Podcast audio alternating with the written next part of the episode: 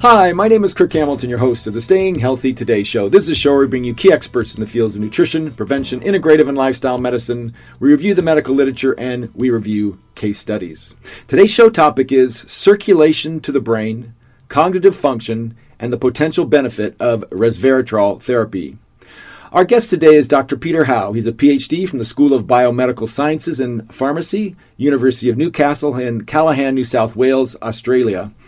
He's a co-author of two interesting papers, uh, Evidence for Circulatory Benefits of Resveratrol in Humans in the Annals of the New York Academy of Sciences in two thousand thirteen, and also Low-Dose Resveratrol Improves Cerebrovascular Function in Type two Diabetes in Nutrition, Metabolism, and Cardiovascular Disease in two thousand sixteen. And it's always a pleasure to do an interview anywhere in the world, but I always like stretching across the world all the way to Australia. So welcome, Doctor Howe, thanks for coming on the show today. Hi, Kirk. Tell us, tell me a little bit about your educational background, what you do, and your current position. Okay, I started out as a graduate of Sydney University with a major in pharmacology and spent time at Oxford University in physiology and ultimately uh, took a P H D at uh, Monash University in um, neuroscience. So I've, I've had a long-standing interest in um, aspect neurophysiology, autonomic physiology and pharmacology and the circulation. And for the last thirty years or more, I've focused on nutrition and the benefits, uh, mechanisms by which nutrients can benefit the circulation in particular and also brain function.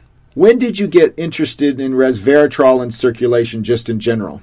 Uh, in fairly recent years, it's uh, one of a um, number of interesting polyphenols that have come to my attention that I've had the opportunity to work with, and amongst those I also include the cocoa flavonols, and we realise that these nutrients that I think have been in the past typically undersold as antioxidants have a, a wide range of unique um, physiological functions, and in particular they are mediators of uh, various endothelial functions um, through the production of endothelial nitric oxide. And one of these that we can actually get a um, a handle on uh, through non-invasive assessments in human clinical trials is the ability of the endothelium to relax arteries and enhance blood flow. So I've had a focus now for some time, for the last fifteen years, on um, various nutrients that I choose to term vasoactive nutrients, just to emphasize the importance of this function, their ability to improve endothelial function predominantly through enhanced uh, production or release of nitric oxide, and this translates in, in terms of assessments in clinical trials to improved endothelial mediated vasodilatation. Where does resveratrol come from, and then tell us about what kind of resveratrol you use? Well, resveratrol, I guess, is probably best known as a, um, uh, a key component uh, or bioactive in red wine, and I guess has been identified as uh, possibly the most important, but certainly not the only, polyphenol in red wine that might be contributing to what's being termed the the French paradox, the beneficial effects that have been associated with red wine consumption in terms of reduced cardiovascular risk. But resveratrol in our hands has been a most interesting compound to work with, because we've had the opportunity to uh, conduct uh, clinical trials with synthetic trans-resveratrol provided to us by D S M, uh, the company in Switzerland that has provided us with a number of compounds that we've studied in the past, including also epi gallocatechin gallate, or E G C G, from green tea, and we've also worked in the past with them on some of their um, omega three products. And all of these compounds have the potential to influence endothelial function, but uh, resveratrol we found to be the, the most potent on a dose basis, and our early studies where we did a dose response evaluation of the effects of supplementation with resveratrol acutely on flow-mediated dilatation in the brachial artery indicated that we could see benefits with doses as low as thirty milligrams of resveratrol. And uh, how much red wine would I have to drink to get thirty milligrams of resveratrol? Well, people often ask that question. I guess it depends on the red wine that you happen to be drinking, but it might be somewhere in the vicinity of about uh, five litres a day. So it's better to look at alternative sources, I think, unless you're a very keen wine drinker. Certainly if your focus is on health, there are a number of products that have been extracted, I think, mainly from uh, uh, Japanese knotweed and other plant sources. As we know, there are small amounts of resveratrol in peanuts and uh, certainly um, various fruits and, of, of course, in, in grapes, grape skins. But we, as I said, had the opportunity to work with pure trans-resveratrol, and that enabled us to be able to demonstrate efficacy at surprisingly low dose levels. Tell me again, what was it? Jap, um, was it Japanese nutweed or knotweed? Knotweed, like N O T. Yeah, K N O T. K N O T. All right, I just yeah. want to get that right. I think I spelled that wrong previously. Okay, right. So tell us about how you used it in the study with regards to the low dose resveratrol improves cerebrovascular function, type two diabetes mellitus. Tell us a little bit about that study. Yeah, we were interested to see whether or not the effects that we'd seen in the brachial artery would also apply to the circulation in the brain, because one thing is evident to us, that the benefits of these vasoactive nutrients extend beyond the focus, the traditional focus on uh, coronary artery function and risk of heart disease. Uh, in fact, when you think about the the brain and its circulation, the brain requires far more blood than any other component of the body on a weight-for-weight basis. And uh, yet we tend to just take it for granted that the brain is optimally perfused. And we know, in fact, there's increasing evidence that that is not the case. And uh, certainly impairments in cerebrovascular function at a microvascular level have been shown to contribute to increased risk of cognitive decline and dementia. And so we've been interested in, in looking at how we might be able to optimize the circulation in the brain, the perfusion of brain regions on demand during various brain functions, performing mental tasks, and how both cognition and mood can all be enhanced or optimized by optimizing the circulation in the brain.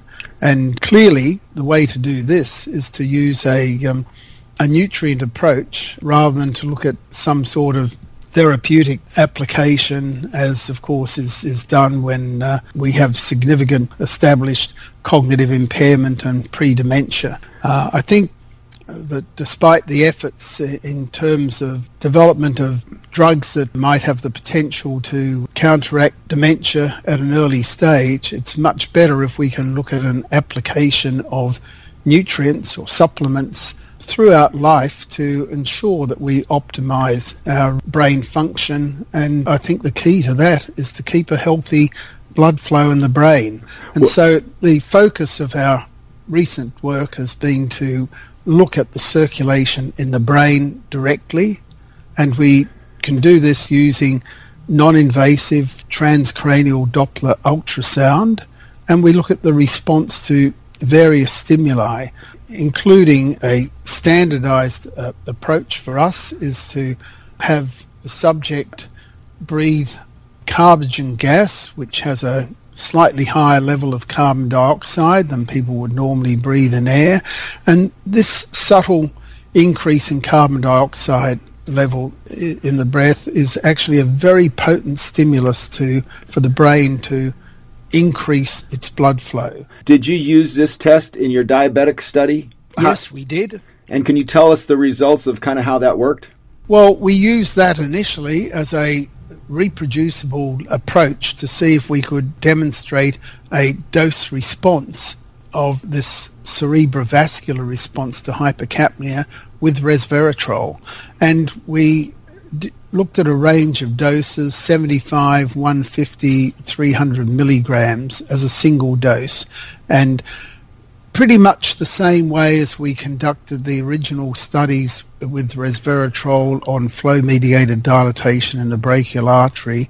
We looked at the peak response, which occurs a couple of hours after supplementation, and we found that in this case the maximum response was obtained with the lowest dose at seventy-five milligrams. When you say maximum dose, I mean, excuse me, maximum response, are you talking about the blood flow measurement or cognitive tests or what in these diabetic patients? We're talking about the increase in blood flow triggered by the hypercapnic stimulus. So that when people are breathing this carbogen gas for a period of three minutes, we see a peak increase in blood flow, the extent of which is related to the health of their endothelium. And you were saying, and I think when we were talking, that for some reason the resveratrol seems to increase more cerebral blood flow than other areas of the body, or there's a good mechanism that seems to work very well in the cerebrovasculature with resveratrol? Was was that it? Or well, we believe that the effects of resveratrol or other vasoactive nutrients will, will vary between different parts of the circulation, depending on the mechanisms involved in the activation of the endothelial dilator mechanisms. And in the case of resveratrol, we believe that um, particularly in women, effects on estrogen receptors in the brain may be important in modulating vasodilatation. So in the study that you did with the diabetics, you gave seventy-five milligrams twice a day, correct? Or once uh, a day? No, we only gave it as a single acute dose. And it, let me let me just uh, because we're mixing and matching between a, a few different studies here. Okay. We've con- we've conducted four clinical trials now with resveratrol.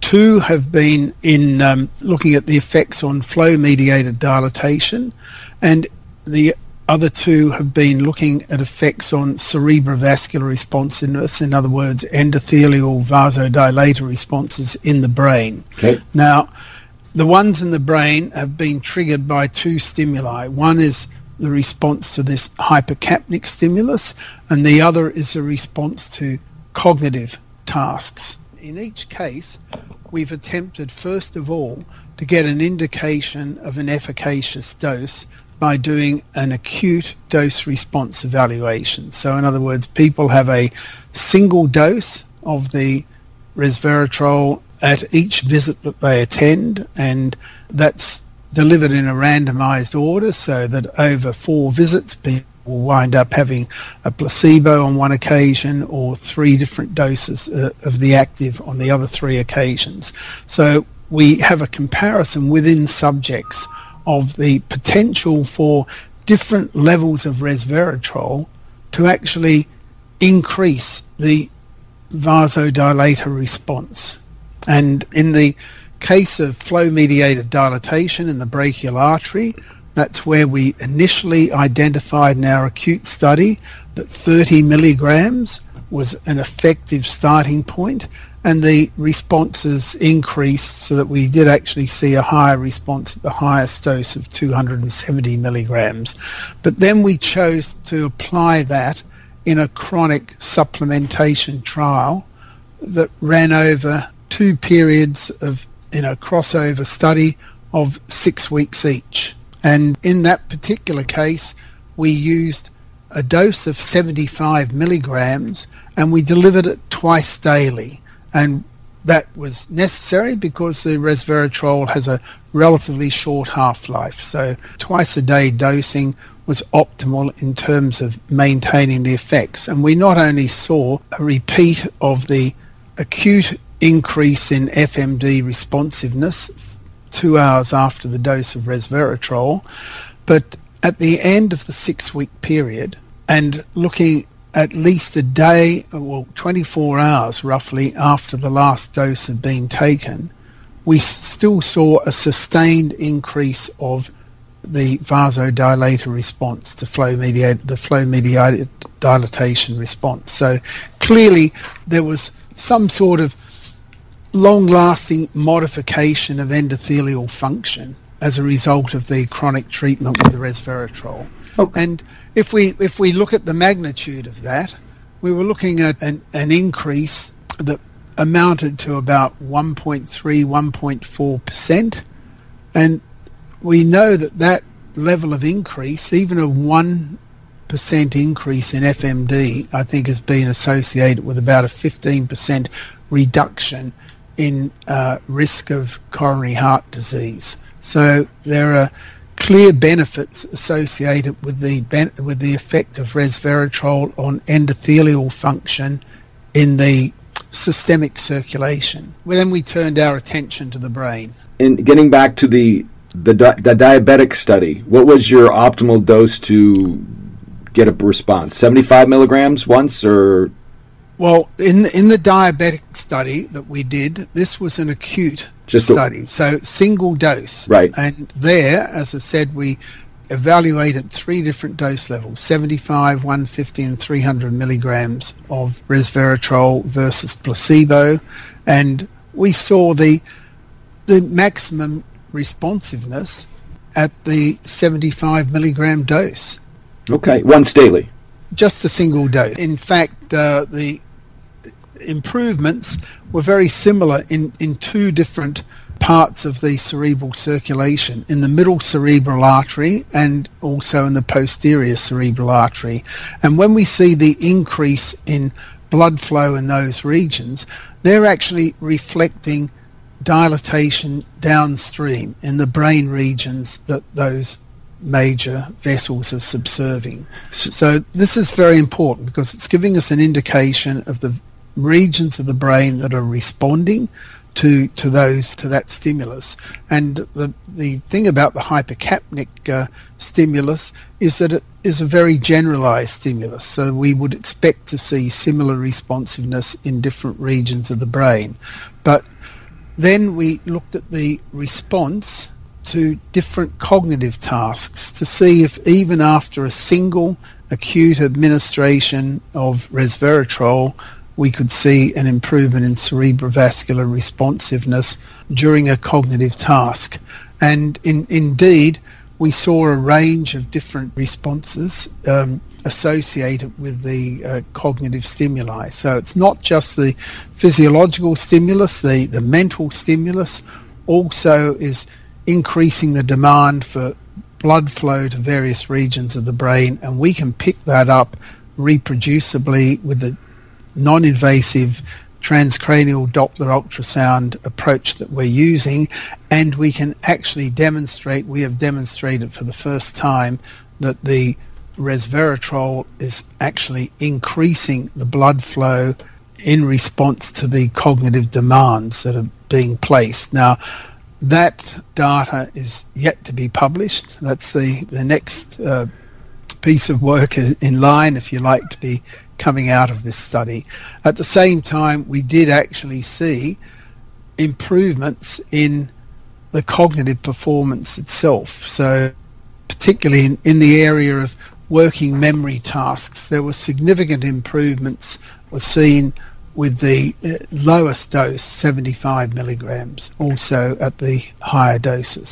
Okay, so it would seem very reasonable if, and I'll ans- ask you this question, if there is a relatively little toxicity to resveratrol, and if we assume in early Alzheimer's and other dementias that blood flow increase would be beneficial, then it would be, you know, for until somebody's waiting for the definitive study, taking seventy-five milligrams of a trans resveratrol once or twice a day would seem like a very reasonable, safe thing to do.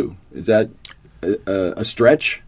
No, I think that's uh, exactly the direction, but uh, we still don't have the answers as yet, because we need to do in terms of um, supplementation trials, is that we are building the evidence for a, a hypothesis, a model to predict who is going to benefit. And it's not just resveratrol. Potentially other nutrients that I have termed vasoactive nutrient component of the cognitive decline that we're seeing, accelerated uh, age-related cognitive impairment leading to dementia, is associated with microvascular disease, because then we can predict that the people who are going to be at greatest risk are those who have high blood pressure, diabetes, or even obesity and other components of the metabolic syndrome that are increasing their risk of microvascular disease, and recognizing that that extends to the brain and that that